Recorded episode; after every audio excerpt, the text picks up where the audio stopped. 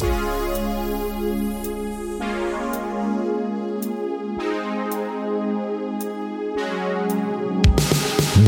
to the Nursing Home Podcast, your go to source for professional insights in the long term care industry. Hear from leaders and experts as they share current and practical insights to help make the most of your day. I'm a long term care financial specialist. What that means is I help people plan for the inevitable. Mm-hmm. Nobody wants to think about getting old, but it's possible that someday we might need a little bit of care. Here's your host, nursing home administrator turned podcaster, Shmuel Septimus. Shmuel Septimus. Okay, and we will say we are live. So today uh, we are going live as usual on LinkedIn. Also, you can follow us on Facebook. Um, today we are going to discuss something very interesting. Now, I can say from personal experience as administrator for a number of years. And during my time as a nursing home administrator, one of the number one goals that we're always trying to accomplish is census. Now, if you're in the nursing home space, you know exactly what I'm talking about. If you're not, let me explain. The goal always is you need to fill the beds. You need to make sure that you have the maximum number of patients or residents in your nursing home in order to increase the revenue of the nursing home. The what drives how does the nursing home make money? We're not even talking about profits. We're talking about total um, revenue that comes in. It's all from the from the residents that come in, and then we can build their insurance, or if they're private pay, or whatever they are. The challenge always has been there are thousands of nursing homes in this country. There's where do all the patients come from? Generally, they come from the local area hospitals. You'll get once in a while admissions from the community but for the most part, you're going to get them from the hospitals. These are people who came in for a procedure and they need short term rehab afterwards. Sometimes they came in for something else. It could have been an emergency, could be they fell at home. And now in the hospital, they are starting to realize that, you know, it might not be safe to go back home. And now they have to try something new and they end up in a nursing home. Either way, the nursing home's job is obviously to provide the highest level of care for every single resident that they take care of. But they, they also, if they don't get the patients in the front door, they have nobody to care for, and the business is dead. So there are a lot of different ways. Everyone has all these different ideas of what you're going to do, um, to of all these different ideas of what you can do to go and get those patients. You're going to go out to the community, go to the senior centers. You're going to go to the local hospitals, right? Where did the seniors start? Let's let's track their path. Let's find where they are in the community right? Let's see where they are. I see um, we have some people leaving comments are excited that this conversation is happening. So thank you, totally. I see Brian, you're checking in. Thank you. The question always is how, how do you get those patients? How do you get them in the front door? So many CEOs, many owners, many uh, people higher up on the management side are saying things like, you need to get in touch with the hospitals.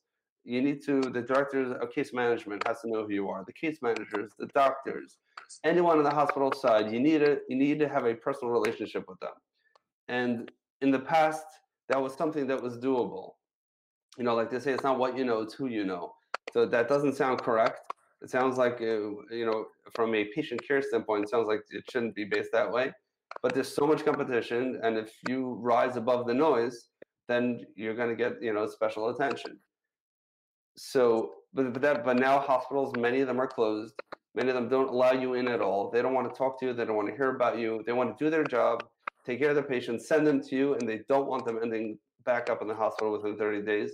They want to have a happy, safe experience at their nursing home partners. So, the question I want to address today with today's guest is Is there still, is nursing home, are, can nursing homes be successful through developing these relationships with their hospital partners, even today in 2020? Is that still doable?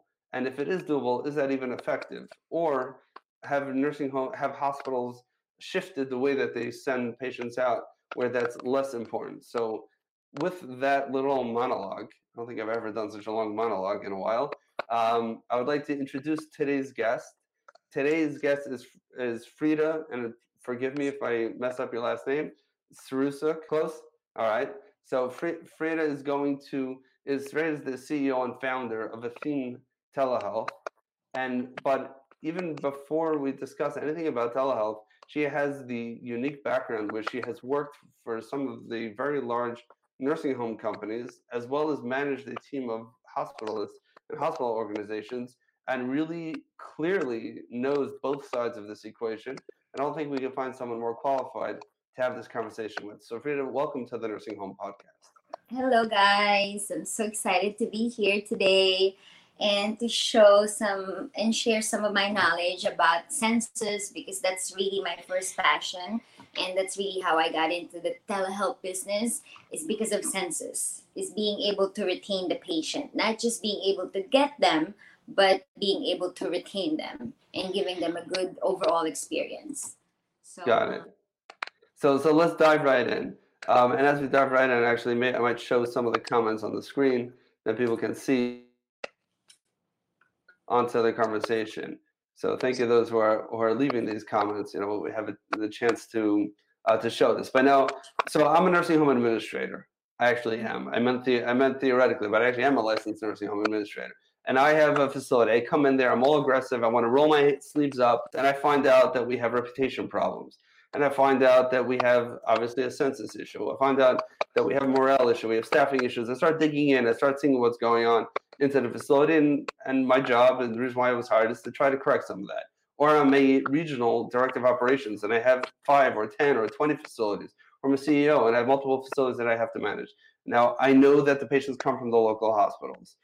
Is, is it still beneficial in 2020 to do relationships still drive um, where where hospital patients are sent on discharge. And let me just explain my question because I know that 10 years ago it was much more prevalent that if you know the right people, they're going to send a stream of patients to you. Because the, and the reason is, and that was legitimate because they knew that you're going to provide at least the same level of care as maybe your competitors, and they knew that that when they that when they're sending to you, it's going to be at least okay. And they have 20 people to choose from. They know you because your parents went to school together, or because you know them from the community, or for whatever reason, or they know you professionally, so they're going to send to you. Now things have shifted, right? And now the hospitals are focused. There's so many other metrics that the hospitals are being judged by, and they're looking at their readmission rates, and they're looking at bounce backs, and they're looking, and they they want to they want to discharge the patients even earlier than they were in the past, and they want you to hold them on to a shorter period of time. You, the nursing home people. So uh, do people higher up in the hospital chain still influence decisions as to where patients go? Okay, well, to answer that, I wanted to give you guys a little background of where I started because I started as a floor nurse. Um, then I became a charge nurse. So I know how important census is. I saw it on the clinical side and I was able to see it in a management side and the finance side um, the clinical side where the director of nurses are responsible to not send patient out and to retain census and make relationship with the doctors that are coming to the facility mm-hmm. and um, on the finance side where i was working with ceos and owners of nursing homes nursing home operators where they need to meet certain census because they're working with a bank and they need mm-hmm. to meet census every single day um, you know, it's very important, not just, you know, for everyone, but um, to maintain a census, we're able to provide jobs to CNAs, to nurses. We're able to create programs and develop them and give give higher raise pay. Um, so that's why it's very important. So you know, my background with nursing and marketing both helped me, um, you know, in you know, in building my relationship and my strategy. So actually, Freida, let, let's let's uh, let's develop the point a little bit further here for a second. How does a nurse, someone who you're on the floor and you're very involved in the clinical aspect of what's going on in the nursing home, and obviously you care deeply. No one becomes a nurse unless they actually care about other people.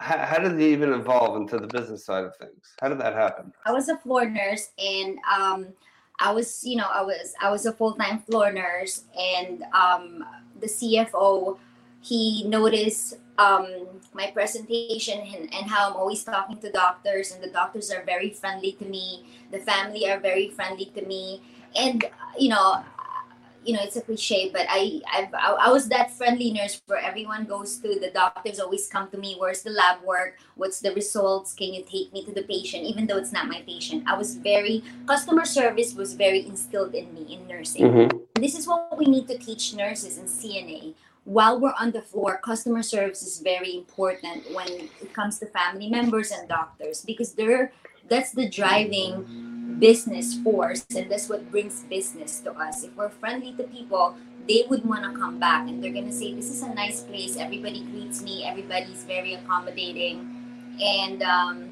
you know so he came up to me and he said you don't belong on the floor. I'm going to put you out in the hospital and you're going to get patient. And this was the time when one of the unit was shut down because the census wasn't keeping up and they had to cut down cna and nurses hours um, I was in Somerset, New Jersey, um, and they gave me to they they made me a liaison, a hospital liaison, where I had to go to the hospital. I had no training. They got me credentialed and they dropped me off in the lobby. I didn't know where to start, and little did I know. Go fishing, right? Bring them in. you have to go fishing. Little did I know, I was.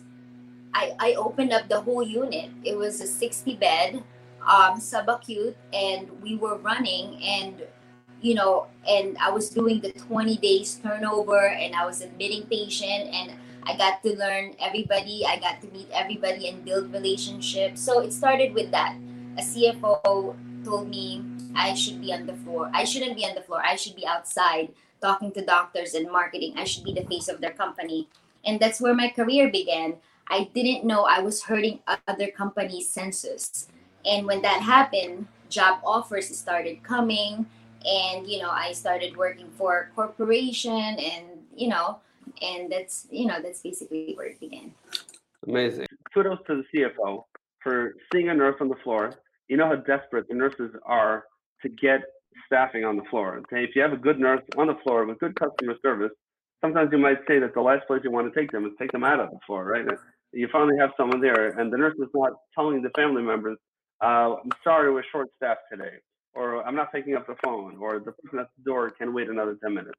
You have a nurse who's good on the floor and understands the clinical product, sees the bigger picture, uh, and then to take them out into the field, that takes, you know, that's a decision that it takes the CFO to make, but it was a correct decision because the same way you were able to relate to people on the floor, you were able to relate to people um, in the real world, not the nursing. I was the nurse. I wanted to say this. I didn't know anything about census nurses didn't care or CNAs didn't care. We hated when we get admissions because that's work for us. Now I was removed from the floor. I understood how important it is to have a full census because if you have a full census, you're able to give more hours to your CNAs, to your nurses. You're able to build programs, CHF, COPD, sepsis. We're able to give bonuses. And this is for staff development. Really, if there's no revenue coming inside, how are we going to become better in providing you know um, other things. We were able to throw christmas parties um, because you know we my my my subacute was 65 and we were full. We had 40 medicares and you know i took insurance and we didn't take any medicaid at that time. Um, mm-hmm. you know we didn't it was a company where we we didn't we you know we just didn't take kids and it was private pay and medicare but um yeah. So um well did you ever have the opportunity to go back to the floor and explain to the nurses how important census really is? To be honest because i was coming from the floor so what i would do we're always short staff um and mm-hmm. i i was promoted as the director of admissions and marketing and I was the nurse liaison. Um, they would call me at six o'clock when there's when somebody would call out seven to three, and I would come at seven o'clock, pass the seven to nine meds, go to the hospital at ten o'clock, get my admissions. Um, I only stay in the hospital for three hours. I don't stay more than four hours in the hospital. I get my patients. I go in the hospital and I go back to the building and I pass the the one o'clock meds and then they would have people. So i was you know i played different roles and i think that was part of my success because i just dive in and i just did what i have to do. I mean have you ever you've been a, you've been an administrator for a long time. Have you ever met a nurse who would pass meds at seven o'clock to nine o'clock and then go to the hospital and get admission? I No, usually not. I did that in Arbor Glen, Arbor Glen in Bridgewater, CCRC. And my nurses, they called me. They didn't call the director of nursing. They called me because they knew I was going to pass the medication. I knew the patient. I knew the patient that, wa- that I was bringing in. I built relationship with the family that I was bringing in. I understood their diagnosis as a, as a nurse. I understood, um, you know, the nursing care plan. So I was able to do my med pass and go to the hospital. And you Wow. you, we can't you can't find people like that anymore. Hmm People do bare minimum, right? We pass meds, you get patient. There, so I'll say there are there, there certainly are there are some people who all they want to do is very clinical, which is what they're doing. That's what they're hired to do, and that's fine. Um, I have had staff who, in one department, where see they're super talented in another department. I actually once took a resident and hired hired a resident as a receptionist, business office manager. I think now she's an administrator.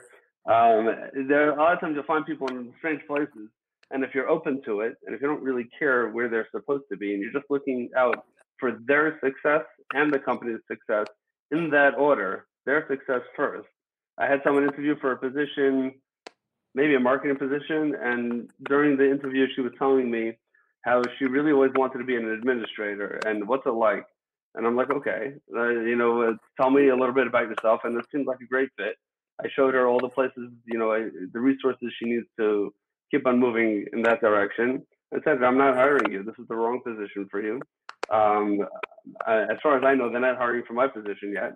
So there's no availability here for administrative, but get going. And if you have any questions, here's my number, call me. I don't know what the end of that story is. I don't remember the name of the person either.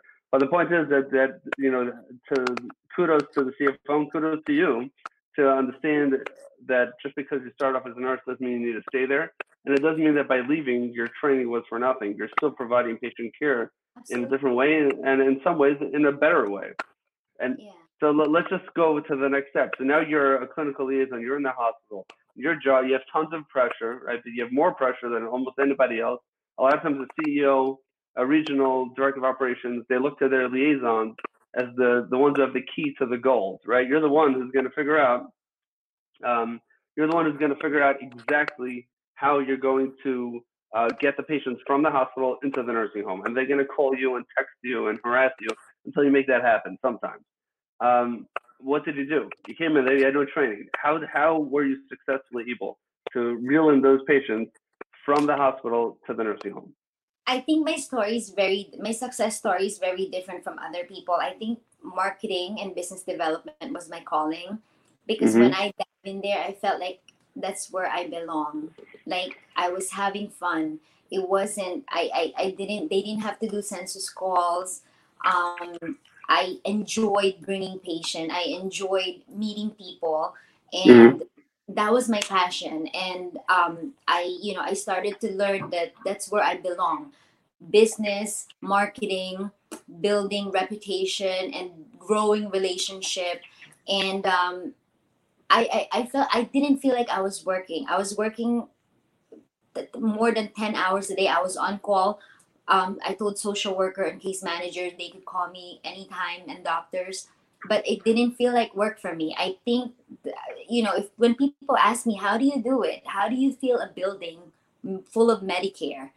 There's really no, I, I can't really tell you steps by steps. Like what was the key to the to my success was I love what I do and I was very passionate about it. Um, people see that when I speak to doctors, when I speak to nurses on the floor, when I speak to care case managers uh, and social worker, they know I know about the patient. I read about the patient. I know the status of the patient. I spoke to the primary care, to the hospitalist, to the cardiologist, the pulmonologist. I introduced myself. And I think people like your personality when you're very real and you're very raw you're not pretending to be somebody. I wasn't working a nine to five job. I treated that like it's my own business, like it's my problem. I did not go to work saying, Why did you guys send those three patients out this week? No, my job was to fill the beds, and that's what I focused. And it didn't feel like I was working. I love doing it. and people recognize me. I didn't follow the other competition. I didn't find them as competition. I did my own thing. When everybody went to the right, I went to the left. When everybody went straight, I went behind. I went where people did not go. I went outside my comfort zone. And I, I made it a I made it a, a lifestyle. I became friends with the doctors, with the social worker. They invited me to events. I wasn't part of the ACO. I, the CEO of the hospital didn't know me. The director, of case manager, she barely knew me. But I was killing the census and I was killing the competition and I was killing the competitors. And um, you know, I did not go there thinking I'm gonna take somebody else's patients. I was just doing me, and I was just screening. I was getting to you know I'm, I'm very accommodating with it when it comes to doctor to, to you know to doctors and cardiologists and other specialists you know, I was able to bring on other specialists to come in the building and give them business because I was a nurse. So I know when a patient has a CHF, COPD problem, I would educate the nurse that we need to order. You know, um, that patient needs to be seen for continuity of care, so they don't go, they don't need to go back to the hospital. And um, yeah, I, I just, I think you just the formula is to really just be yourself and you need to love what you do. It can't be a nine to five job. Um, well, wow.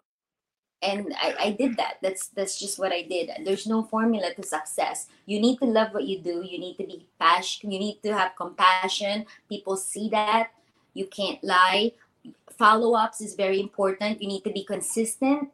You need to be consistently consistent you can't be a, a, a, five Monday and then a seven on Tuesday and then a nine on a Wednesday. I was always a 10.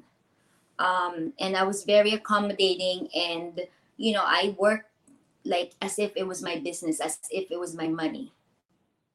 Um, wow. And- wow. So you don't you don't know this yet, but I actually have another podcast that's called the Love Your Nine to Five show. And over there we talk about this concept in great length about how passion, besides from making it that if you love your job, you don't work a day in your life because it's fun, but it will also make you the most successful.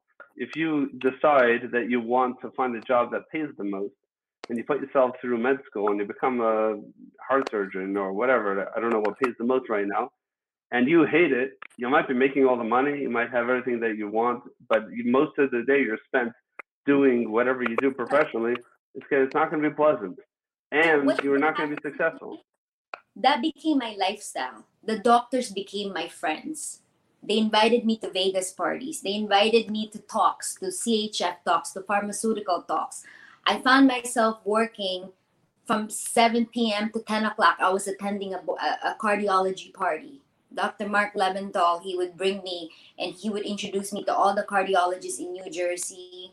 Um, you know, he was, and other doctors, they would invite me on events because they like to be around me. I didn't talk much about asking for patient because when they saw my face, they know I work for this company.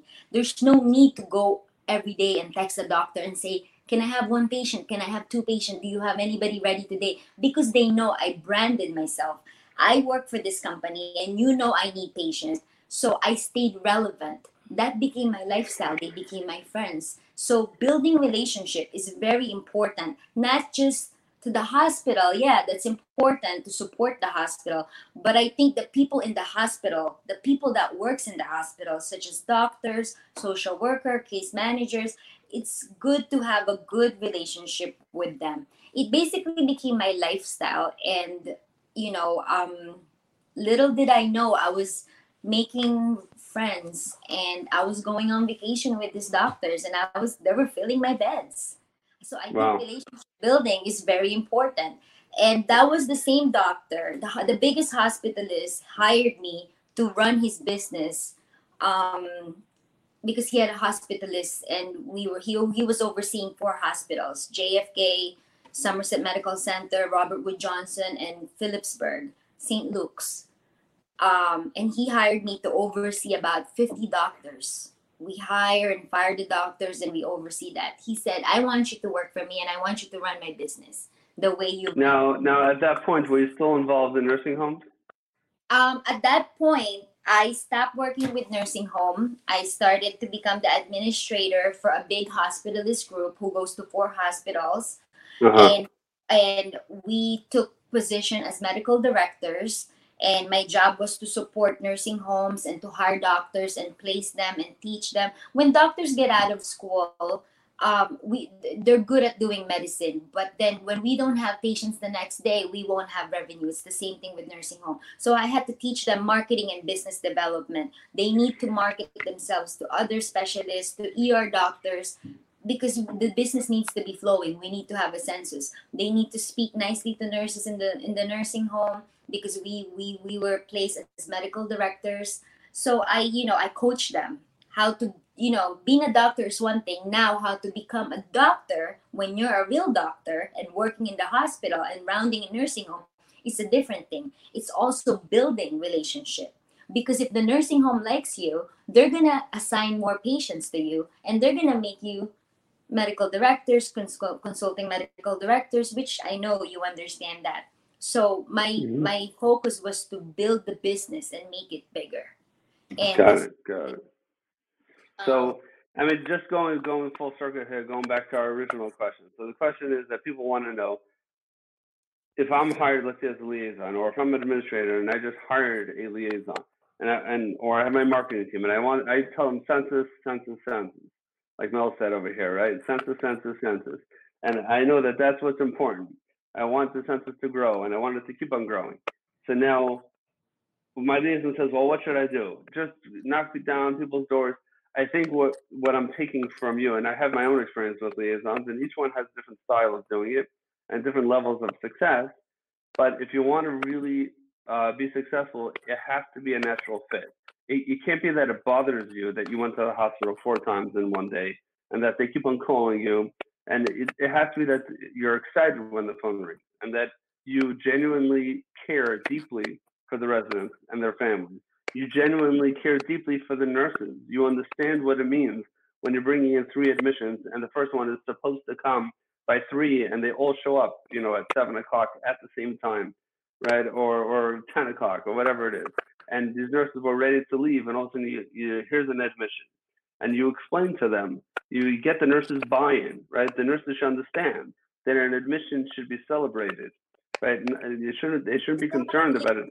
With them, right now, you have a broken system. Every day, there's a census crisis. You're always gonna have a census crisis unless you have a good face that actually loves their job and it's not just a nine to five and you know and you know what i didn't do? I didn't gossip or talk about other people or you know you you want to avoid that like try to be try to be you know trying to join any politics or any sides or anything. You just have to do your job. You need to focus.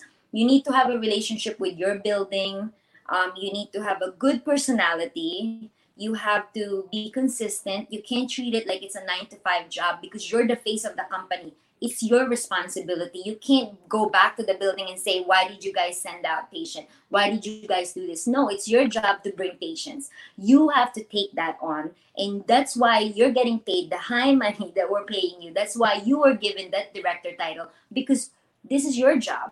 You have to go get it. Is it possible at 2020 to have a full census? Absolutely. If you water, you know, I believe in this thing. If you water the plants daily, it has no choice but to grow. So that's the same thing with business. That's the same thing with census. Why nursing home owners thinks they can't be full because there's a disconnect between the liaison, you know, she's, you know, they need to be you need to want to do your job. It, you can't just say I want to have a full building. There's no patients today.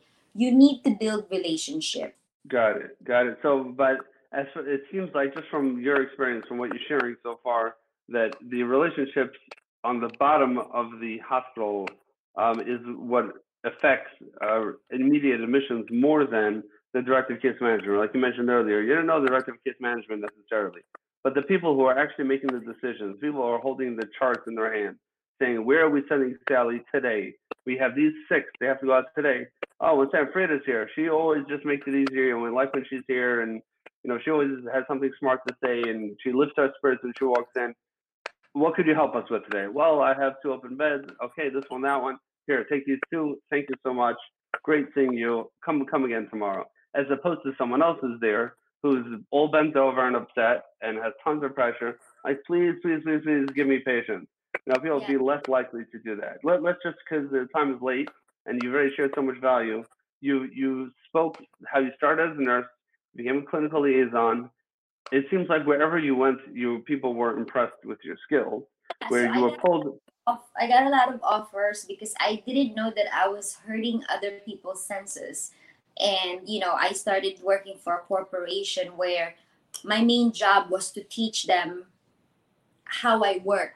They said, We love Mhm. your we love how you work. Like you work like it's your own business. Um, we want you to to board to you to build many more Freidas. We want you to make our liaison Freidas. And you know, and I did that. Um, but sometimes, so I tried, you know, I, I speak to them. I, you know, I tell them, guys, you know, you don't go back to the building and say the building looks horrible or you're a two star building. That's why we pay you the the the high the, the the the you know the high salary because it's your job to go to the hospital and make it. Don't make it. These are excuses that liaison use. That the building is not nice. We're two There are reasons and It there are excuses, but yeah, the the job is to fill it anyway. It's your job. The administrator's job is to fix those problems, but the liaison's job is to fill the building. to build But. So uh, just back to seeing, uh, I'm just drawing a parallel here that when you were a nurse, the CFO pulled you off the floor to be a liaison. When you're in the liaison, the head of the hospitalist group pulled you off that to manage the hospitals. So tell us now, how, and you said you always uh, view this as your own business. Well, now you've had the, oppor- the opportunity to actually start your own business. So tell us how that went and how Athene Telehealth is now kind of being the glue to marry the hospitals uh, to the nursing homes and how how is Athene Telehealth uh, providing that level of care to make sure that the patients can stay in the nursing home when they should? So when I was the administrator for KNJ Hospitalist Group, we managed four hospitals. I have 50 doctors under me.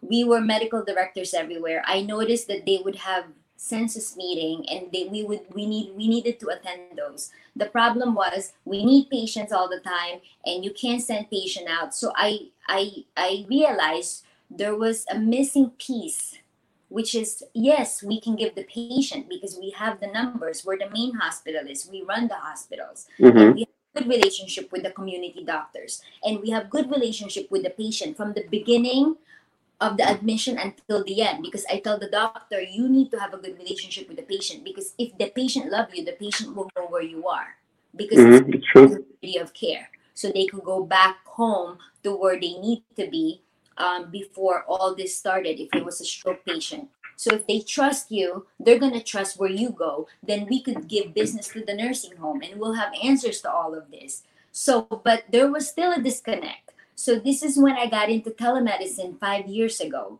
because I noticed as a nurse, 3 to 11, and I've worked 11 to 7 floor, when all the CEOs, when all the director of nursing and administrators goes home and it's Friday and there's the sundown and everybody, you know, has to go and Monday it's a holiday.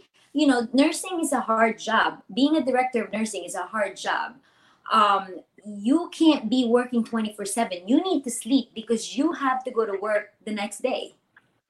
So um, I noticed that 3 to 11 and 11 to 7 is when we use agency nurses. When we communicate with doctor, they're not as confident and their skills is not up to par where we need them to be. Mhm. Not- you know, if, if a patient is not feeling well and the patient is on PO Levaquin, I'm not gonna call the doctor and say, "Hey, doc, I have Mrs. Smith here. She's not feeling well, and she has UTI, and I think the UTI is becoming worse. Can we start an IV?" Have you ever heard a nurse say that? Can I start an IV? Should we start fluids? Can we do UACNS, CBC, CECMP? They weren't doing that because they're not confident. They're not used to speaking to a doctor. So, you know, when I got into telehealth, I did a lot of research, I did a lot of traveling, I went to shows, and it, it's really a really good component to add in that nursing um, as part of quality and keep and maintaining census. You know, having a telemedicine in the nursing home is not just you're providing the highest quality of care but you're also maintaining your census and you're also educating and helping your nurses and supporting them when they need it the most because you don't have your don your administrator's not there the ceo the regionals are not there you Got have it. people making a decision to to get this one patient but you use one person one lpn or one rn to send a patient out it shouldn't be like that so this is when i incorporated telemedicine i told Dr. Modi, who was the owner, I told him I wanted to start my own business. I wanted to start a telemedicine business. I think we should put telemedicine in the nursing home from 7 p.m. to 7 a.m. So when somebody's crashing, there's no DON, people are done mm-hmm. rounding.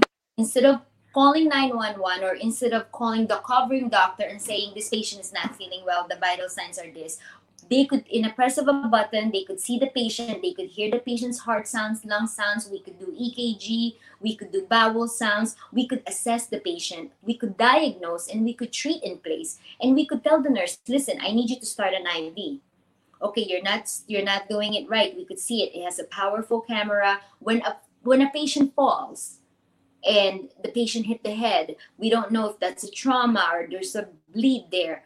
We could actually assess because it has a powerful camera and you have a doctor signing and saying you know what? There's nothing wrong with the patient. Let's check vitals every two hours. Mhm. if, there's a change of status call me. So it you know you're giving that it's it's a good thing. It's it's the, it's a continuing education for 3 to 11 and 11 to 7 nurses and weekends. This is when we need help the most in the nursing home. It's true. It's true. I mean, I, no, I know we can devote a whole separate episode just to talking about telehealth. But for me, what's most fascinating right here is the net is, if you would like, the the birthing stages of of the company, where it started as a nurse, became a liaison, managed hospitals, really got to understand all the components of of the healthcare continuum, uh, specifically as it relates to senior care develop the relationships with the physicians and the clinicians that are going to provide that care, and then find the means to provide the care where it's needed most. So if, if our listeners or our viewers want to learn more about you, Freida, and, and about your company, where's the best place for us to tell them, to, to send them to learn more about your business? Well, so you know, I'm in LinkedIn. I'm always available. Um, um, Athene Telehealth, and you guys can follow me on LinkedIn. I'm all. I also have a Facebook page at Athene Telehealth. I also have a website at www.athenetelehealth.com. And you know, um, I'm very, I'm very involved with the business. I like talking to people. Um, even if you're not signing up, I like to answer questions, um, whether it's marketing, it's clinical, whether it's telemedicine, whether it's billing. I do a lot of coaching to doctors because of the COVID 19 happening. A lot of the doctors that didn't adapt to telemedicine, now they want to be telemedicine expert. So I use a lot of my time coaching doctors, teaching nurses. How, you know, that this is now the new standard the new standard of care. It's no longer a question of should we get telemedicine. So I encourage the listeners and the viewers to take advantage of Freida's expertise. And like she said, even if you're not sure if this is right for you, even if you don't have a facility, if you're a physician, you want to know how to adapt uh, during COVID-19 and during the, the new normal, or if, you, if you're an operator and you want to learn more about what this means and how it might benefit you, head on over to athenetelehealth.com. And for those who are following the Nursing Home podcast, um, you can find this episode and all other previously recorded episodes at Athene at the Nursing Home Podcast.com, and there you will find all sorts of issues. We've covered telehealth extensively, um, and you will find everything there. Okay, thank you, Freida, so much for coming on to the Nursing Home Podcast, sharing your story, and sharing a little bit about how your business evolved, which frankly I did not know, and I found that fascinating. So thank you so much. I hope you've enjoyed this episode of the Nursing Home Podcast. Be sure to share this episode with all of your friends in the nursing home industry and just tell them to head on over to the nursinghomepodcast.com. Have an awesome day.